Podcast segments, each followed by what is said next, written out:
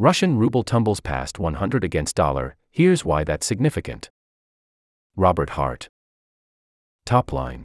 Russia's ruble slipped past 100 per US dollar on Monday morning, a nearly 17 month low that has sparked internal discord over monetary policy as economic pressures from its ongoing war in Ukraine mount and international sanctions erode Moscow's income streams.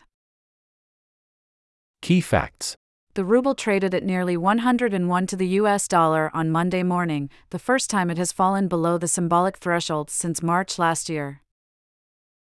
The slump, part of an accelerating downward trend in recent weeks, is a long way from the ruble's record low in March 2022. It hit around 120 against the dollar shortly after Moscow launched its invasion, but almost half its value in June 2022 when it hit a multi year high despite international sanctions.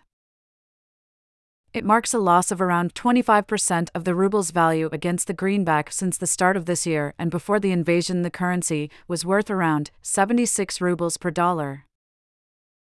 The latest decline positions the ruble alongside Turkey's lira and Argentina's peso as one of the three worst performing emerging market currencies against the greenback this year, according to Bloomberg. Maxim Oreshkin, Russian President Vladimir Putin's economic advisor, said the Kremlin expected the currency to normalize in the near future, according to Reuters, citing an op ed he had written for TASS news agency.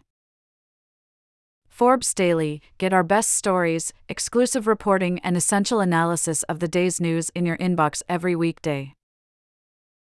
By signing up, you accept and agree to our terms of service, including the class action waiver and arbitration provisions, and privacy statement, https colon slash slash www.forbes.com slash privacy.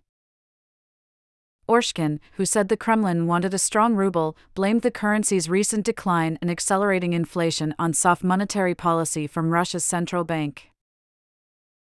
Oreshkin's finger pointing at the central bank is a rare sign of public discord among Moscow's governing institutions since the invasion of Ukraine began the central bank, which hiked interest rates at a sharper rate than anticipated in July and stopped purchases of foreign currency for the rest of the year last week to shore up the ruble, offers a different explanation for the ruble's decline, notably the country's deteriorating trade with foreign partners. The central bank is expected to raise rates again soon. The ruble has been on something of a roller coaster since Russia launched its invasion of Ukraine.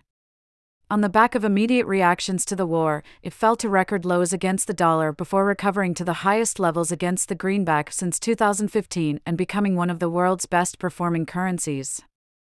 International trade conditions have been a key driver of the ruble's value, particularly for Russia's key energy exports.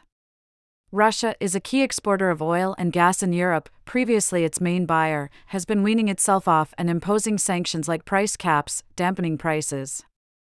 These prices are rising now as oil demand soars and Moscow looks to Asia, particularly China and India, to find other buyers.